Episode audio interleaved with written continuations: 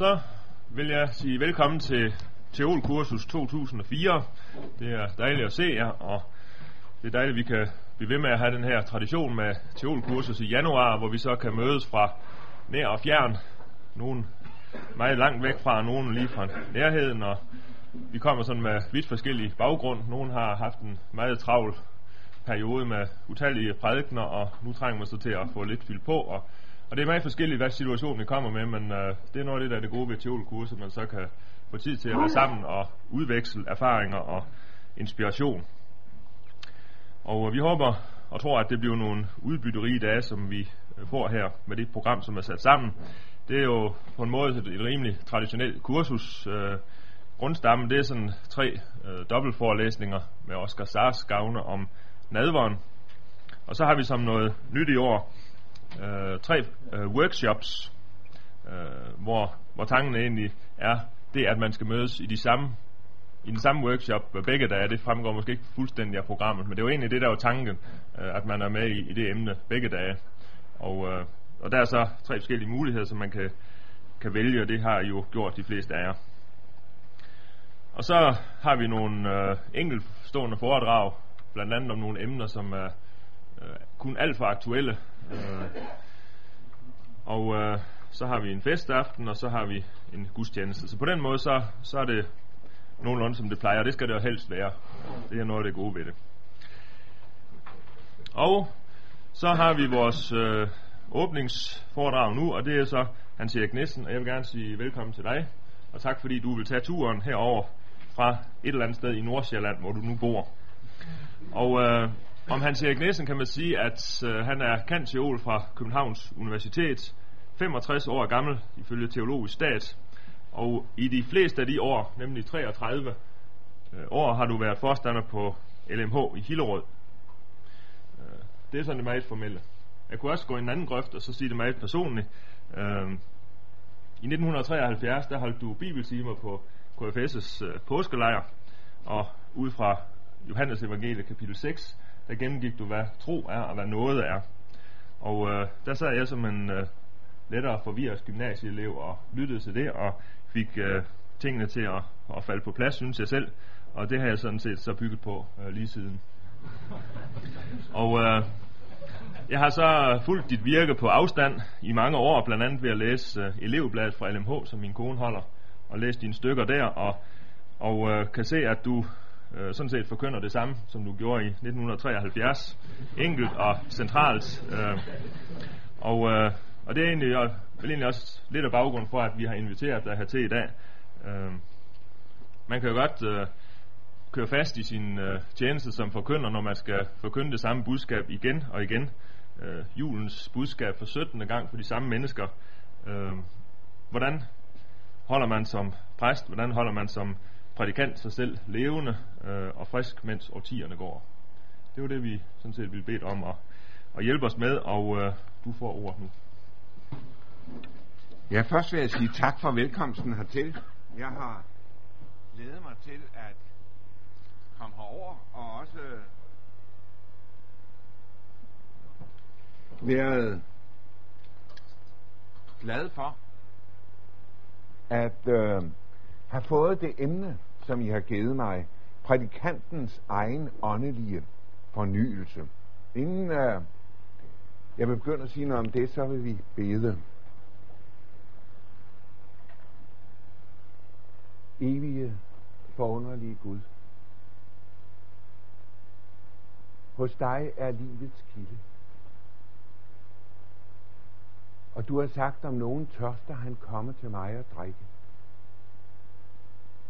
Vi beder dig om, at du ved din ånd vil give os den tørst, som fører os hen til dig. Vi beder om, at vi må være øsekar for dit ord. Først og fremmest ind i vores eget hjerte, og dernæst ud til andre. Vi beder dig om, at du vil hellige os igen og igen. Og om, at du vil bruge os Vi beder om, at vi må være åndens mennesker. Og vi beder dig om, at vi må leve i en stadig fordybelse ind i korsets virkelighed. Og se lys i dit lys. Giv du os det i din ånd. Og vi beder om, at det vi sammen om må blive til hjælp for os i dit navn. Amen. Nu øh, vil det være sådan, at øh, der er mange af de ting, jeg siger, som du ikke kan bruge. Og det skal du springe over. Det kan være så være, at jeg siger noget, som øh, passer ind til dig. Jeg tror nemlig, når det drejer sig om det, selv at leve i en åndelig fornyelse, så er der nogle af de ting, jeg siger, som er præget af mig selv, hvordan jeg gør det, om jeg så må sige. Og øh, øh, det er ikke sikkert, at du skal gøre det på tilsvarende vis, men jeg tror også, at jeg får sagt noget, som øh, kan være til hjælp for en og anden. For mig er det meget afgørende ved øh, gennem sådan et foredrag, at man ikke tænker, at man skal overtage det hele, men øh, at der kan være et enkelt sag, som man vil bide mærke i og sige, det vil jeg nu prøve at tage med mig og leve med, for det kan blive til hjælp for mig. Øh, jeg begyndte med lidt personligt. Øh, og der vil jeg sige, at øh, når det drejer sig om øh, erkendelse, så har det været en øh, meget stor berigelse for mig at arbejde med den kunstneriske erkendelse. Fordi der er, sådan som jeg ser det, en sammenhæng mellem den kunstneriske erkendelse og den åndelige erkendelse. Øh, de er jo ikke fuldstændig parallelle, men man kan lære utrolig meget om, hvordan man skal erkende åndeligt, ved at beskæftige sig med, hvordan man skal erkende kunstnerisk. Og øh, for eksempel, øh, jeg har taget her en bog af Harlet. Øh, jeg vil der pege på en kunstnergruppe, som nu ikke eksisterer længere. Den er opløst. Det hedder Mars-udstillerne. Det, der gør den så interessant, er, at de havde mange eller flere, som gjorde sig så mange teoretiske overvejelser om, hvordan man skulle komme ind og blive en god maler. Det gælder Harlet, det gælder Ejler Bille, det gælder Erik Thomsen, billedhuggeren. Og de var så støttet af Paul Vad, som nogle af jer måske kender lidt til. Øh, han øh, har skrevet en øh, betydelig bog om Hammershøj, og øh, er også det en af dem, der analyserer, hvordan finder man ind i det. Øh, har let siger, at vi fanges af meget og ønsker at indfange meget. Dog kræver kunsten et fordybelse. Hvis du tænker på det rent åndeligt i den sammenhæng, øh, der er ikke noget, der er så afgørende for dit åndelige liv, og ej heller for den tjeneste, du står i, som netop fordybelsen. Den er alfa og omega for en præst, der skal bringe ordet videre og ikke køre tør i sine prædikner. Du skal lægge mere vægt på at opleve end at oplære, end at optræde, siger Harlet også. Og det skal du tænke på. I optræder jo ustandsligt. I træder ustandsligt frem for en menighed. Søndag efter søndag. Og det er en vigtig ting. Men der er noget, der er helt, helt afgørende og vigtigere. Læg mere vægt på at opleve noget. Opleve noget i mødet med teksterne selv, med ordet selv. Sådan at det lever op for dig, og er levende for dig. Øh, for det kan man mærke. Det er for det første afgørende for dit eget åndelige liv, men det er bestemt også afgørende for dine tilhører, for man kan fornemme, om det er noget, du, hvor du vender bunken, eller det her, det er en ny erkendelse. Og i den sammenhæng, der tror jeg også, at øh, teologi er jo en stor gave, for den har hjælper os til i, øh, at trænge ind i teksterne på en måde, som vi ikke havde kunnet, hvis vi ikke havde været teologer. Samtidig så indebærer den også en fare, nemlig den, at du glider væk fra øh, at have en menneskelig og enkel tilgang til ordet. Og det er på samme måde som en kunstner, der er gået på akademiet. Han kan have lært teknikkerne Og disse teknikker, de kan være en stor hjælp for ham, og er det i mange tilfælde. Men det, der er en stor hjælp for ham, kan også blive en hindring i det. Øh, uh, har let han taler om, at han skulle male uh, stjernehimlen og et træ om natten, og så havde han fundet ud af. Og han sagde, det første, jeg skal gøre mig klart, det her, det må ikke blive for flot. Og dermed, han er nemlig en fremragende tegner, og dermed er han inde i, du må ikke tegne det sådan, altså, at det bliver for flot. Fordi der mister det noget af det menneskelige, af det umiddelbare, som er helt, helt afgørende. Og øh, der kommer der i praksis, tror jeg, en øh, øh, spænding ind mellem den teologiske viden, som vi ikke rigtig kan frigøre os fra, og som er en stor gave, og samtidig det, at øh, vi kan øh, få denne her faglige tilgang til det. Øh, en af mine venner, som er præst, han gør, gør det meget grundigt. Han siger, at jeg læser otte kommentarer, inden jeg sætter mig ned og skriver prædiken. Og øh, jeg må nok sige, at hvis jeg skulle det, altså, så mistede jeg altså det menneskelige aspekt. For jeg blev så fyldt af det her. Øh, øh, og, og de øh, øh, kan være, det kan være en svækkelse, fordi man fjerner sig fra det rent menneskelige og enkle, det umiddelbare. Øh, jeg prøvede hele tiden, øh, da jeg var på højskolen, om øh, lave nye variationer og nye idéer, jeg skulle afprøve. Og til sidst var jeg inde på nogle idéer om, at jeg skulle lære mennesker og eleverne at tro ordet uden at forstå det. Og det tror jeg er noget meget, meget afgørende.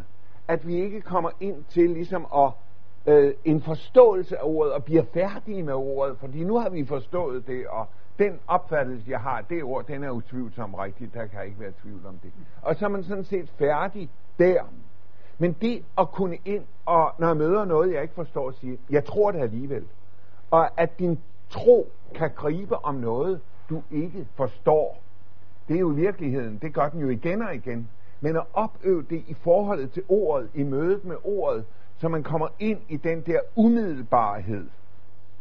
Og her er det jo vigtigt at gøre sig klart, øh, øh, har let siger det sådan, et hvert billede gøres først færdig af en hver ny betragter i stadig nye tider.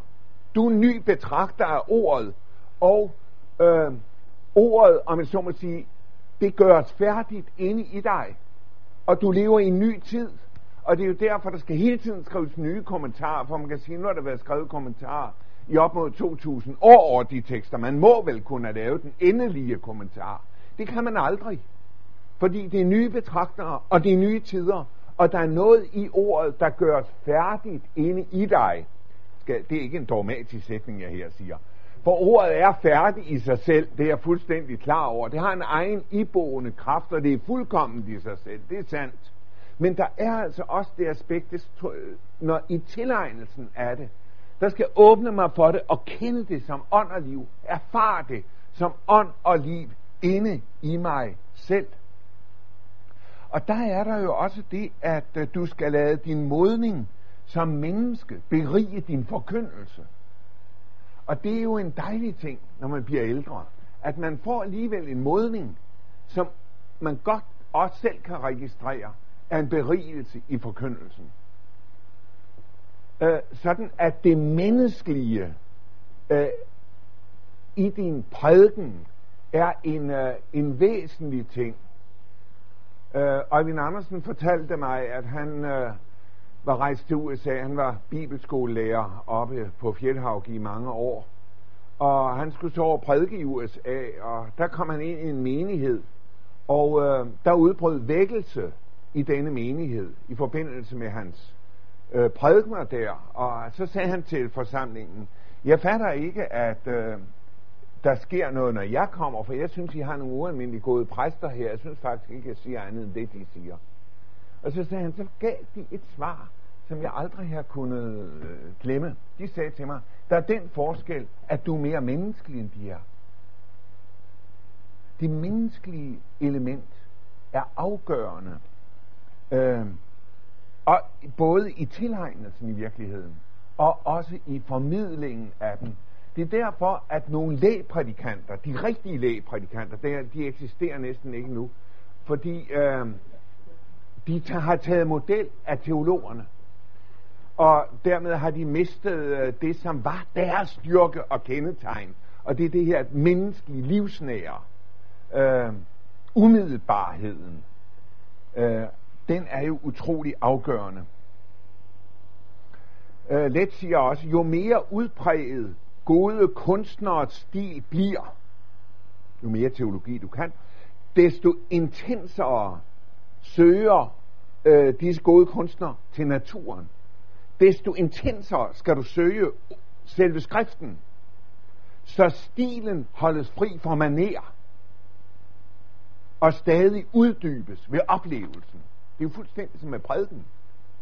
At du skal, øh, efterhånden som du bliver dygtigere og dygtigere til at prædike, så skal du gå dybere og dybere ned i skriften. Sådan at din stil, den bliver fritaget for at blive en maner. Noget man kan. Øh, men den skal stadig uddybes i mødet med skriften selv, sådan man fornemmer, at her er noget, som er afgørende. Jeg vil også sige lidt om Bachs kantater, øh, for det mener jeg er noget af det, øh, der hjælper os til, hvordan man skal læse skriften. Øh, du ved, øh, disse kantater, Bach har skrevet, var cirka 1-22 minutter over øh, til en søndag. 1-22 minutter. Og der er jo egentlig ikke meget... Øh, ja, det, du kan sige, det er en hovedtanke, eller vi er inden for et lille felt i tankerne. Øh, men altså, jeg vil nok sige, at der er dybt i det. Og så er det jo det, at du har recitativerne, og du har arierne. Recitativerne, dem går vi igennem, men så har du arierne. Og der vil du erfare det, at først synges de to første linjer, og de synges med mange forskellige variationer. Så går vi lidt længere ned og tilbage igen.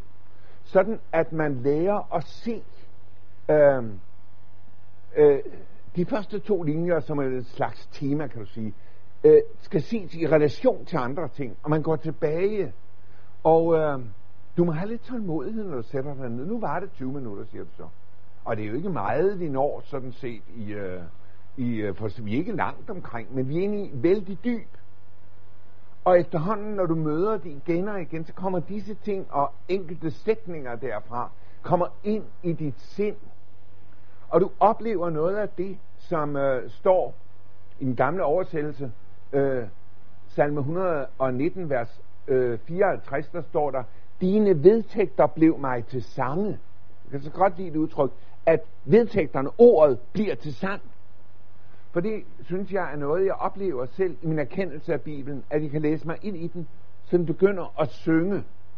Og der får den dette henførende over sig, at man føres hen i, øh, øh, i øh, sit sind.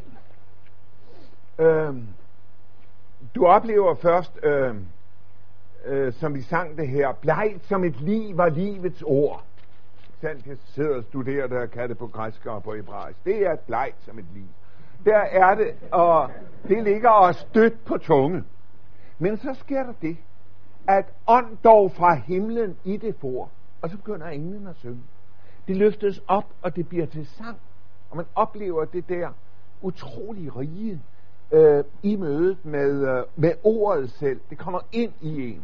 Jeg vil gerne sige, at den, der har været størst betydning for mig i den forbindelse, det er Hugo Rodeberg. Nogle af jer vil kende ham. Øh, ja, der er, der er ikke alle teologer, der er lige glade for ham, for nogen synes, han er mystiker og sådan.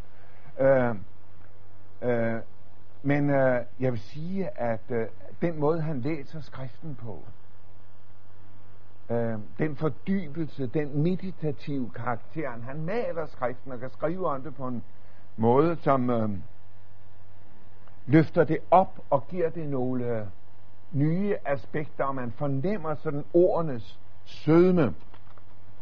Grundtvig har jo i det der udpræget grad, må man sige, den der helt vidunderlige øh, evne til, at ord øh, bjørner liv, og altså og at ord bliver ligesom øh, løftet op, og man oplever en, øh, en rigdom med det, og man henføres af det. Så her vil jeg sige, at her er noget, der er meget, meget afgørende. Det var lige indledningen. Så vil jeg komme og sige, at for at det her skal ske, så skal du ind i det, der hedder stillhedens rum. Det tillægger jeg alt afgørende betydning. Hvor meget du er i stillhedens rum, er helt afgørende for, om du er ved at høre på, at man hurtigt bliver træt af dig som prædikant. Øh, hvis du ikke er meget i stillhedens rum, øh, så øh, kan du ikke rigtig sådan komme ind i det der skriften. Anna, nu går jeg tilbage til det her øh, maleri igen. Øh, Anna Anker øh, var på en, øh, det er hende en dejlig skagensmaler fra omkring 100 år tilbage. Hun var på, på en udstilling, og hun ser så billederne, og så siger hun, ja, det er flot, og det er godt, og der er meget godt at sige om det. Men jeg mangler sådan dette. Det kan dække i hjertet. Og det hører jeg efter, når jeg hører dig som prædikant. Er der det kan dække i hjertet? Det skal der være en god prædiken. Øh, det er det her menneskelige varme, som er afgørende. Og det har med stillhedens rum at gøre. Øh, salme 62, grunden til at tage den gamle oversættelse her, er, at den har nemlig ordet stillhed, salme 62. Min sjæl er stille for Gud alene, min frelse kommer fra ham. Jeg ser det for at være stillhedens salme i det gamle testamente. Min sjæl er stille og for Gud alene. Og så står der i vers 2, jeg skal ikke rokkes meget, står der så i vers 2. Øh, og øh, så oplever man det, at man kommer ind i det der, øh, min sjæl er stille, og så ned vers 6, vær stille hos Gud alene min sjæl, salme 62, vers 6. Vær stille, fra ham kommer mit håb. Øh, ja, han er min klippe, min frelse, mit værn. Jeg skal ikke rokkes. Prøv at lægge mærke til, at øh, han, først skal han ikke rokkes meget, det er vers 2. Men nu nede i vers 7, der skal han slet ikke rokkes. Efterhånden som han er derinde i stillhedens rum, der øh, sker der noget med ham. Øh, han øh, øh, kommer dybere og dybere ind i overbevisningen. Ind i det, at øh, overbevisningen har ham. Ordet har ham. Og han er tjener for det ord, der har ham. Og det hænger sammen med det i vers 12. En gang talede Gud, to gange hørte jeg det. Skal altid høre skriften to gange, mindst. Øh, sådan at du ikke bare lige stryger det igennem, men sådan det skal ind og øh, have fat i dit sind, inde i stillhedens rum. Det er afgørende. Øh, der er nogle mennesker, der spørger, øh, hvordan jeg har kunnet blive, øh, blive ved øh, på en højskole i, øh, i øh, så mange år, og undervisningen i så mange år. Og så vil jeg sige, at øh, det skyldes, at jeg aldrig har vendt bøtten. Og det har jeg jo også haft lidt svært ved det, for øh, mange timer holder jeg næsten uden manuskript, så jeg har ikke meget bøtte at vende, kan du sige. Men der er altså noget i det at komme ind og så prøve at gøre det anderledes. Og få en erkendelse, som også giver en form. Det er også noget af det her martsudstillingerne går meget stærkt ind for. At din prædikens form, den skal du danne indefra i din erkendelse i langt højere grad end at gå på kommunikationskursus. Vi kan lære noget af kommunikation, det vil jeg slet ikke øh, bortforklare. Nogen vil påstå, at jeg skulle have lært noget mere af det. Men øh, det, jeg lægger ikke vægten der. Jeg lægger den i, at du får en indre erkendelse, som springer den gamle form og giver et nyt ansigt i prædiken. Sådan at man kan mærke på dig, at øh, du er et levende menneske, og at du er som kristen er levende og inde i en øh, erkendelse, som øh, er ny. Øh, det er så afgørende, at øh, din forkyndelse har et bekræftelseselement. Det er rigtigt. Men den må også, øh, og det kan den også, og det øh, kan den allerbedst, hvis den også er ny, så du bliver bekræftet fra en ny side, i som tilhører. Øh, samtidig skal man altså også høre, at øh, du er inde i en erkendelse Øh, jeg husker, at jeg følte hos, da jeg gik på pastoralseminariet, hos øh, Askers far. Og der sagde han øh, til mig en, en sætning, jeg har fulgt mig i livet. Du skal have det sådan, at der i hver prædiken er en ny ting, som tilhørende lærer. Der må være en ny ting i hver prædiken. Det behøver ikke være en revolutionerende ting, men en ting, som tilhøreren ikke har tænkt på før. Så du udvider en erkendelse hos dine tilhørere, som sidder og hører dig søndag efter søndag. Og det tror jeg er godt, for det giver også dig øh, den opgave, når du forbereder dig. Jeg skal finde en ny ting i dag. Er der nu noget nyt, når du er færdig? Og det er der ikke. Og så siger du, vi må igennem det igen. For der skal have en ny ting. Der skal være noget nyt et sted. Der skal være et sted, hvor jeg også giver noget. Og først og fremmest, det mener du, at i hele prædiken, den skal først og fremmest give noget til dem, der kommer i kirken og hører dig søndag efter søndag. Det er helt, helt afgørende, for ellers, har, ellers kunne du lige så godt være søndagsskolelærer. Du er jo teolog, så du skal give noget, der forøger erkendelsen. Det forventer man af dig. Og øh, jeg synes, man gør det med rette. Men du kan gøre det, hvis du har den oplevelse. Jeg må se noget nyt. Og der vil jeg jo sige en ting, at intet er så vigtigt som at øh, samle sit sind, synes jeg, om de 300 vigtigste tekster i Gamle og Nye Testamente. Gamle og Nye Testamente er jo øh, noget, vi skal læse i sin helhed, ja. Men du skal på en særlig måde læse de 300 vigtigste afsnit i de skrifter der. Og nu er du jo i den lykkelige situation, at dem behøver du ikke selv sidde og finde i. De står nemlig i alderbogen. Og alderbogen, øh, ja nu er der øh, til jer lidt yngre, der, I, øh, allerede mens I er studenter, I skal have fat i en alderbog. Den er en uhyre vigtig bog i dit liv. Og så skal du læse de seks tekster.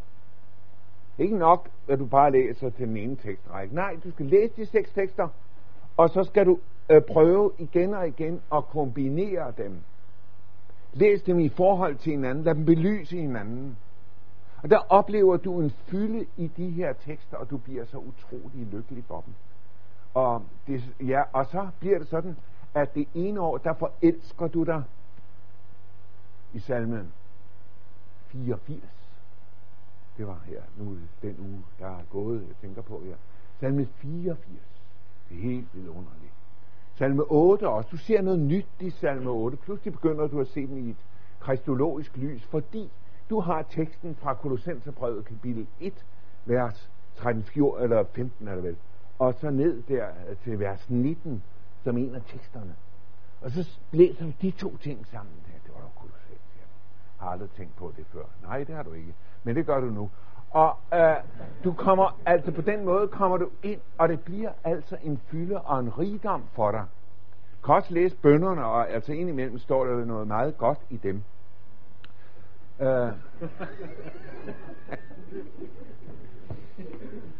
øh, øh, som også øh, det, det, det viser hvordan øh, de, de er jo blevet til ud fra teksterne og så kan man se hvordan de har forstået det og øh, det mener jeg altså her er noget der er meget meget væsentligt for dig i dit, øh, i dit arbejde med skriften og så synes jeg også at det betyder noget i alterbogen at øh, øh, teksten står anderledes, end den gør i Bibelen. Altså den, det der, at det er sat anderledes op. Og så står det med ret store bogstaver og sådan. Der, det har en betydning. Øh, også fordi øh, du stanser for nogle nye ting, når det er sat anderledes op og står på en anden måde der. Så det er noget, der ikke er uvæsentligt. Du kan strege den ind, sådan som jeg selv gør det, øh, som om det var en bibel. Og det er jo også Bibelen, kan du sige. Det er utrolig vigtigt, det der. Men dette med fordybelsen, jeg kan ikke understrege det stærkt nok for dig, for det er øh, så afgørende for dig. Hvis du, øh, der mener jeg, at mange præster, de bliver så tørre, det bliver så, fordi de øh, har ikke øh, forstået det, at de skal blive ved bønden og ordets tjeneste. Der er andre, der skal gøre tjeneste ved bordet, ved borgerne. Og i den sammenhæng er det jo vigtigt at lægge mærke til netop, hvad der står i Apostlenes Gerninger kapitel 6 om det. For der står jo nemlig det, at vi, det er ikke ret, at vi forsømmer Guds ord for at gøre tjeneste ved borgerne 6.2. Så finder de nogen, der kan gøre tjeneste ved borgerne. De skal også have undervist om. Men selv, vers 4, vil vi trolig blive ved med bønden og ordets tjeneste. Og der har du det. Der er nogen, der er sat til bønden og ordets tjeneste. Og det er altså afgørende. Der er det vigtigt, at du prioriterer denne side og forkyndelsen øh, aller, aller højst i din tjeneste. Og jeg ved godt, at der er nogen, vi skal ikke være præster på samme måde, og der er nogen, der har fået særlige gaver til det, men hvor savner vi dog præster? Hvorfor skal man køre så langt, som jeg skal køre for at høre en præst, der er ved at høre på? Men jeg gør det, for altså, jeg kan ikke holde det andet ud. Man må høre en præst, øh, som, øh, øh, hvor man kan mærke, øh, det, jeg tænker slet ikke på, at det skal fremlægges sådan særlig elegant og sådan noget. Det synes jeg faktisk ikke, at det er en af dem, jeg hører ofte gør. Men øh, jeg kan mærke, øh, det ord, det drejer sig om. Og det har drejet sig om det, før han kommer op på prædikestolen. Han sidder og han analyserer det gennemarbejdet og gennemtænkt det, og det er noget meget, meget afgørende. Dette og tænker selv på Hudson Taylor, der man sagde jo om ham, at hans hemmelighed var et stum stearinlys og øh, en æske tændstikker. Og det hang sammen med, at når han rejste rundt i Kina og på disse lange rejser, så var han ofte sammen med en anden missionær. De oplevede jo, at øh, når de vågnede om morgenen, så var han vågen, og han sad der med sin bibel og havde stearinlyset og fordybede sig i skriften. Da han var 70, der læste han Bibelen igennem for 40. gang. Det kom lige til at passe. 40. gang som 70-årig. Øh, det kan være en kolossal kraftkilde for ham. Det er fordybelsen i ordet, som er afgørende for en præst. Så vil jeg også pege på øh, tre ting, som jeg mener, der er meget, meget vigtige. Øh, jeg har taget det her, vil jeg egentlig kalde det formale, altså selve rammen i det her øh, nogle sådan indfaldsvinkler. Men jeg vil også tale noget om det materiale i fornyelsen. For jeg mener, at der er nogle kernepunkter øh, i øh, for en præst og for en forkynder indad til hans eget liv, men også udad til. Og nogle ting, som er afgørende for ham. Og der øh, tænker jeg, øh, det første, jeg der vil understrege, det er, at øh, hvor er det vigtigt, at en præst, han øh, ikke bliver bedre vidende. Øh, der tænker jeg på, at han er jo genstand for mange menneskers beundring, mange naiv øh, missionsfolks beundring og så videre. De takker ham, hvad han prædiker godt eller skidt. Og, øh, og det kommer så ind hos ham, så han synes, han er en vældig prædikant. Og øh, men det er han overhovedet ikke. øh, øh, der er det så afgørende, hvad Paulus skriver, at øh, han, han har den holdning, ikke at vi er selv dur til at udtænke noget, som kom det fra os selv. At vi dur til noget skyldes Gud.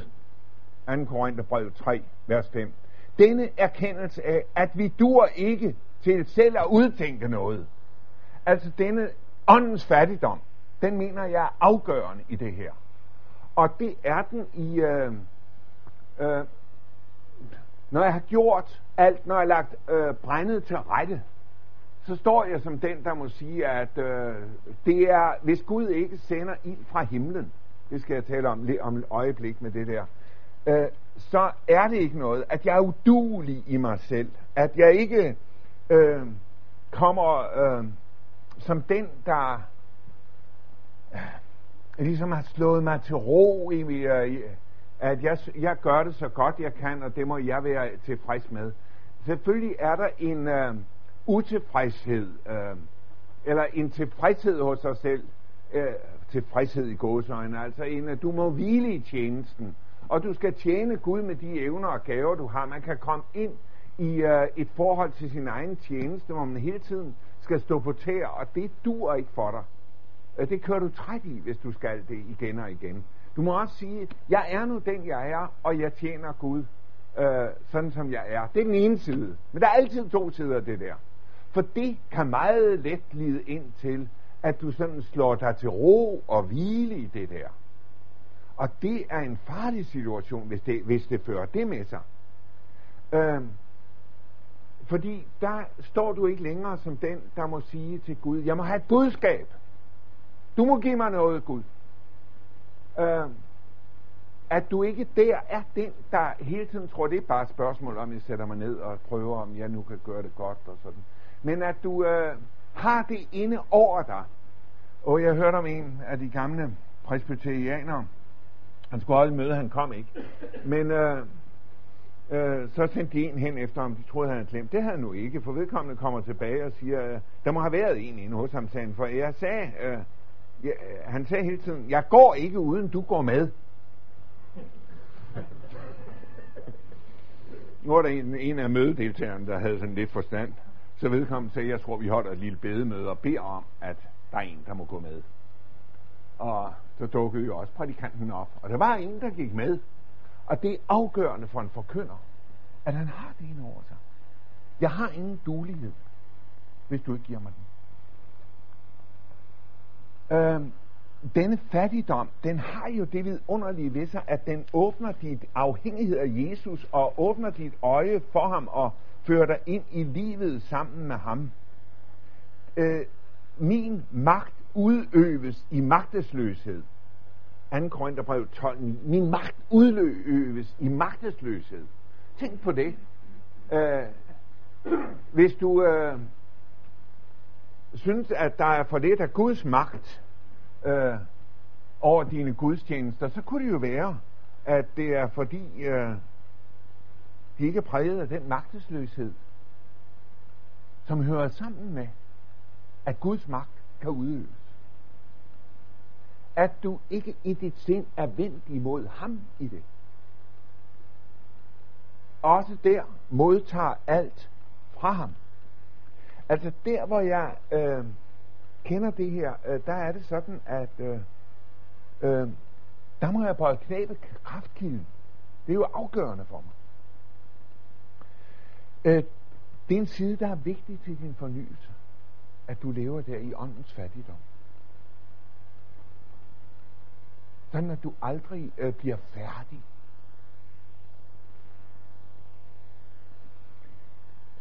Den anden ting, jeg vil pege på, er sådan indholdet i fornyelsen. Det er dit forhold til Helligånden. Øh,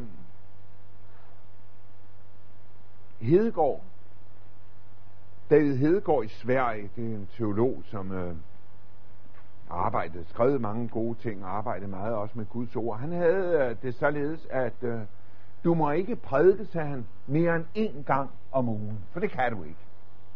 Du kan ikke holde mere end én ordentlig prædiken om ugen. Det var sådan hans teori med det. Øh, prædiker du mere end én gang, så bliver du en snakkemaskine. Det kan du godt. Men øh, der er ikke forkyndelse i det. Øh, ja. Jeg ved ikke, hvem skal sige. Nå. Øh, men øh, jeg tror, du fornemmer alligevel...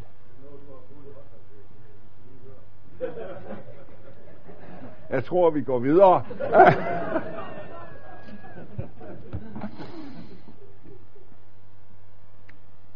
ja, det har slået mig ind imellem det der ord.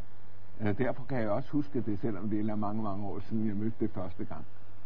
Med det, øh, pas på, at du ikke bliver en snakkemaskine. En af mine venner blev opfordret til at komme og prædike. Det var en, der var blevet syg, men sagde, ja, jeg har ikke åndelig kapacitet til det. Det er en af dem, der er ved at høre på. Men øh, at det, har ikke kunnet glemme det der. At han, jeg må have et budskab. Det er jo det, der er afgørende. Et budskab. At man ikke kommer Øh, min lillebror, han havde fundet ud af, at han læste medicin, så han fundet ud af, at øh, man må tidligt i gang med sin forskning. Så han gik op til en professor, og så siger han til ham, jeg vil gerne skrive en videnskabelig artikel.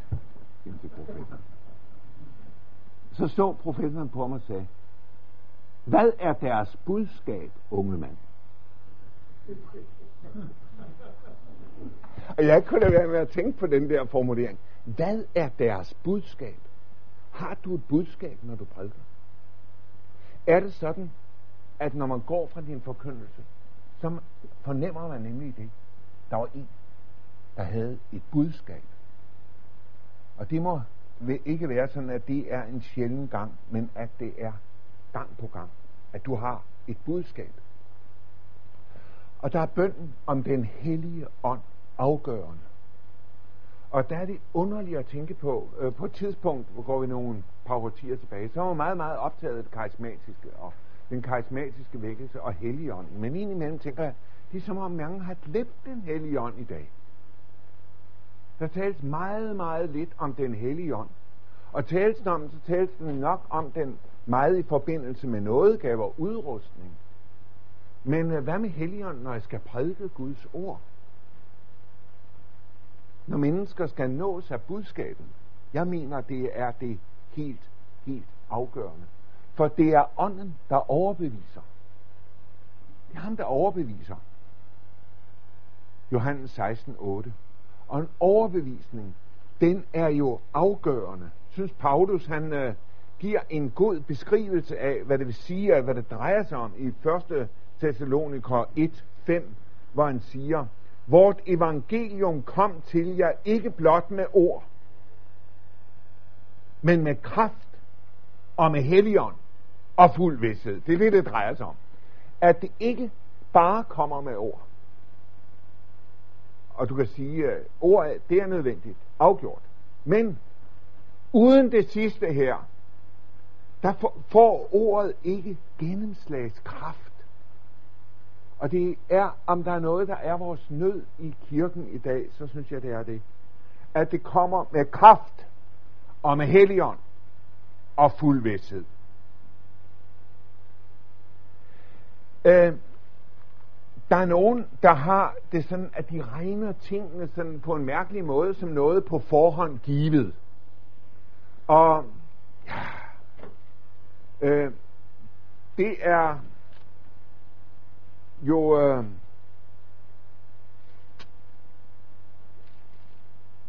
både godt og skidt, havde nær sig. Det er sandt, at Gud giver, og han har givet den hellige ånd til sine i den hellige dåb. Men der tales i skriften om dette jo meget, meget bredt. Også i retning af, at Gud giver det igen og igen. Jeg husker øh, det indtryk, det gjorde på mig, da jeg øh, talte med en præst, og han tog så et ord frem, Jakob 1.18. Efter sin vilje fødte han os ved sandhedens ord til at være en første grøde af hans skabninger. Og så sagde præsten til mig, det har han gjort med mig i morges. Han har født mig i morges ved sandhedens ord. Det sådan havde jeg nu aldrig læst det her sted. Men øh, jeg har ikke kunnet glemme den udlægning af det. Det var så dejligt livsnær. At møde det der, at jeg bliver født ved sandhedens ord. Og jeg er en første grøde af skaben. Det betyder, at han føler sig fuldstændig ny og frisk. En første grøde af skabningen. Født ved sandhedens ord. Det er, at ånden kommer ned ind, og vi oplever det, at ordet gøres levende for mit hjerte. Og jeg glæder mig til, at jeg skal prædike. Altså det der glæden over det. Åh, kan det ikke snart blive øh, tid til, at vi skal afsted? Og sådan. Det kommer indefra. Du har det sagt. For du har set noget. Du har erfaret noget, som er helt, helt afgørende. Ånden kommer. Og, og, og øh, man oplever det, at det begynder at gløde. Det er så vidunderligt i, i det. Og du vil der også få en, øh, en glæde ind i din tjeneste. Altså forkyndelsen har det, at den, er, den skal være noget, der koster. Det tror jeg, man må sige. At du kan ikke være en tjener for Gud, uden at der er en pris. Og der er også en kamp i øh, det at få et budskab. Det er der men der er også, og det må der være, en utrolig glæde over Guds ord. Øh, ude, et af Odebergs yndlingsord, det er det der, at, at Herrens hus, øh, øh, Øh, det er forbundet med det sted hos Esajas, hvor han taler om, at vi skal glædes i Herrens hus. At vi går ind i denne glæde i Herrens hus, som er åndens glæde, som er langt, langt overgår sådan stemninger og sådan, men hvor du kommer ind og oplever denne dybe glæde indefra.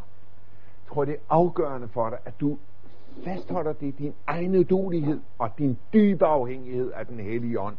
Det tredje og sidste, jeg vil tale om, der i forbindelse med, øh, som noget afgørende for dit åndelige liv, det er, at du bevares på synd, nåde, linjen i dit liv. Øh, det mener jeg er noget af det aller, aller af, af, mest afgørende. Øh, og øh,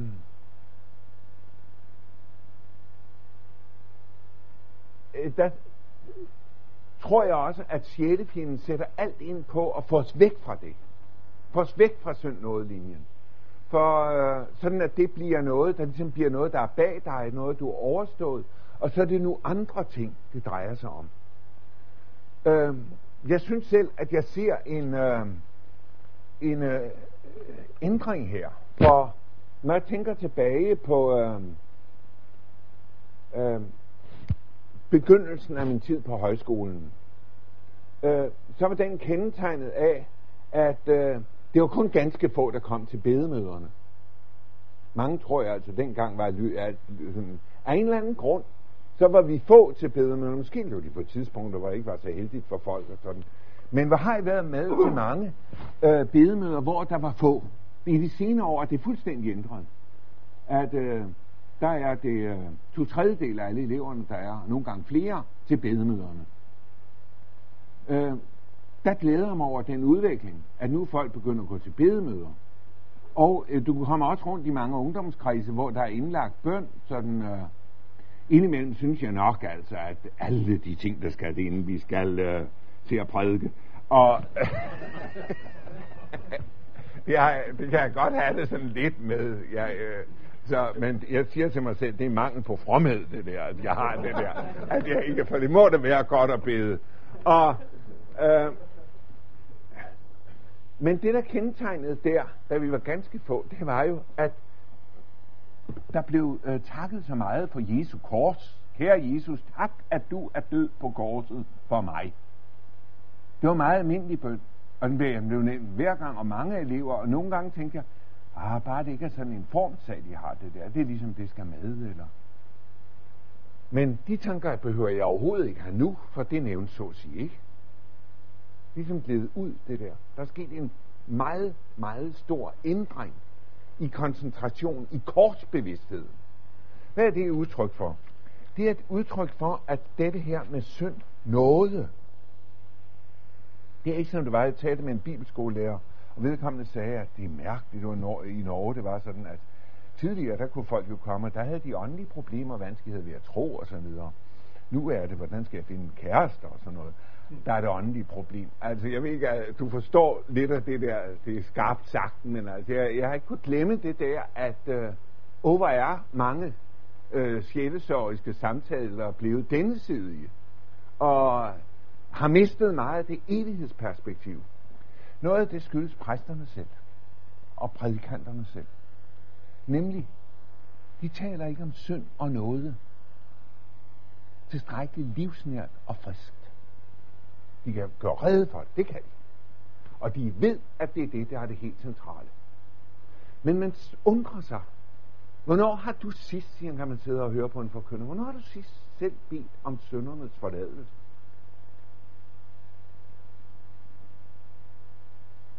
Nogle præst, der ringede til mig, og spurgte, må jeg komme og tale med dig? Det måtte han jo gerne. Og øh, kom han, så sagde han, jeg vil gerne have lov at bekende mine sønner. En præst? Ja. Så skal du tilsige mig søndernes forladelse. Man glæder sig over det. Og det er også et kald til mig selv, sådan set. Er du holdt op og bekendt din søn? Er det noget, der ligger langt tilbage? Der ligger det jo også langt tilbage, at du kan tale om nåden, sådan at den bliver som en regn ind over sind og hjerte. Og det mener jeg er afgørende.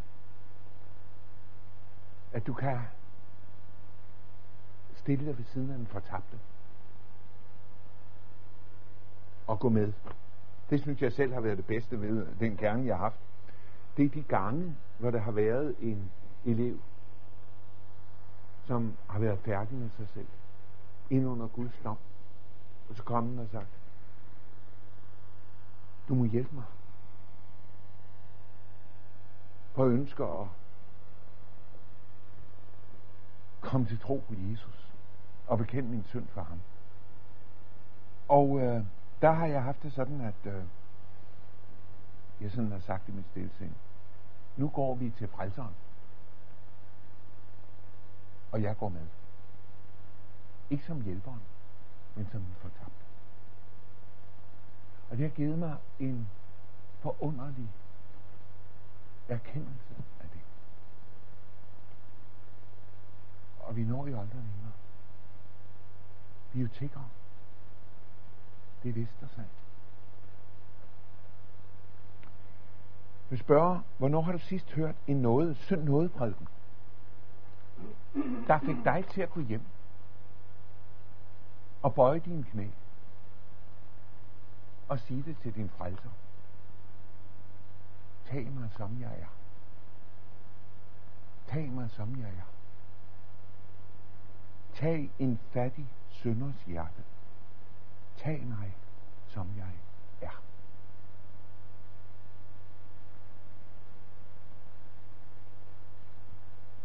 Der er et element af vidnesbyrd i prædiken, og det må være i den gode prædiken.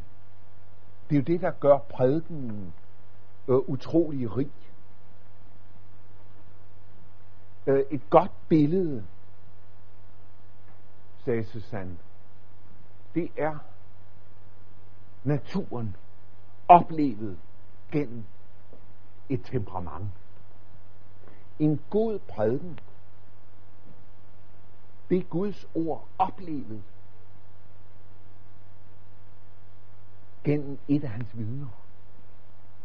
Det er også i prædiken, at man kommer ind, og den har vidnesbyrdets karakter. Og jeg husker en af mine studiekammerater, Knud Andersen hedder, han fortalte om sin, hans far, han var indremissionspræst. Og han sagde, at sådan, far har altid haft det sådan, at hver eneste prædiken skulle være sådan et lille vidnesbyrd. Det sagde han med overbærenhed om faren. Øh, jeg kunne godt forstå Knud om det, for han synes, der blev for lidt det der, altså at det skulle være sådan et lille vidnesbyrd. Øh, at der var for lidt sådan indhold i det. Men skal jeg bedømme situationen i dag, så er det ikke vores far, det der. Den ligger altså godt nok et andet sted. Øh, jeg hørte en udsendelse for år tilbage, og det var en eller anden kendt svensk øh, forfatterinde, øh, som øh, fortalt, øh, blev interviewet, og intervieweren var meget optaget af hendes opvækst i frelsens her. Nu var hun, øh, noget, det var noget, hun helt havde sagt farvel til, Nu hun var opvokset i frelsens hers hjem. Men øh, så skal hun jo høre lidt om, hvordan hun reagerede som barn, og sådan, vi kommer ind på det. Og så siger hun, øh, der var nu en ting, som hun havde taget med fra det. Det var, at når hendes far, som var øh, kaptajn i hæren og ledede møderne og sådan, øh, så øh, skulle han jo indbyde folk til bodsbænken. Så talte han om det at være fortabt. Og det at blive frelst i kraft af Jesu blod. Og så sagde hun, jeg kunne mærke på faren, han stod der og talte om det. Han blev så grebet af det.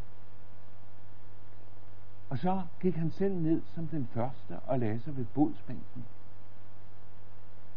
Og sagde hun, det gjorde han ikke, fordi så var det lettere for andre. Og han gjorde det, fordi han selv blev en sønder, der skulle have noget hos Gud. Det er virkelig stærkt på mig også at møde sådan en ikke-kristen kvinde, som øh, har det med. Det er ikke så dårligt, hvis det er det, dine børn husker fra dig. At du er en sønder, der skal have noget hos Gud. Ikke som et paradenord, men som noget, der kommer indefra, fordi du har mødt ham der, hvor den erkendelse og livet er derinde, der får du lov at formidle noget i din forkyndelse, som man ikke kan læse sig til, men som bliver til i mødet med den levende Gud. Det tog Vigilius, som døde for et års tid siden. Han sagde det sådan. Kun den, der bruger ordet på sit eget hjerte og i sin egen samvittighed, kan give det videre til andre. Og sådan er det. Først en. Eget hjerte. Med egen samvittighed. Så kan du give det videre til andre. Fordi du har kontakten og livet. Det er noget, du ikke er fremmed overfor. Og så er det jo ikke det afgørende om,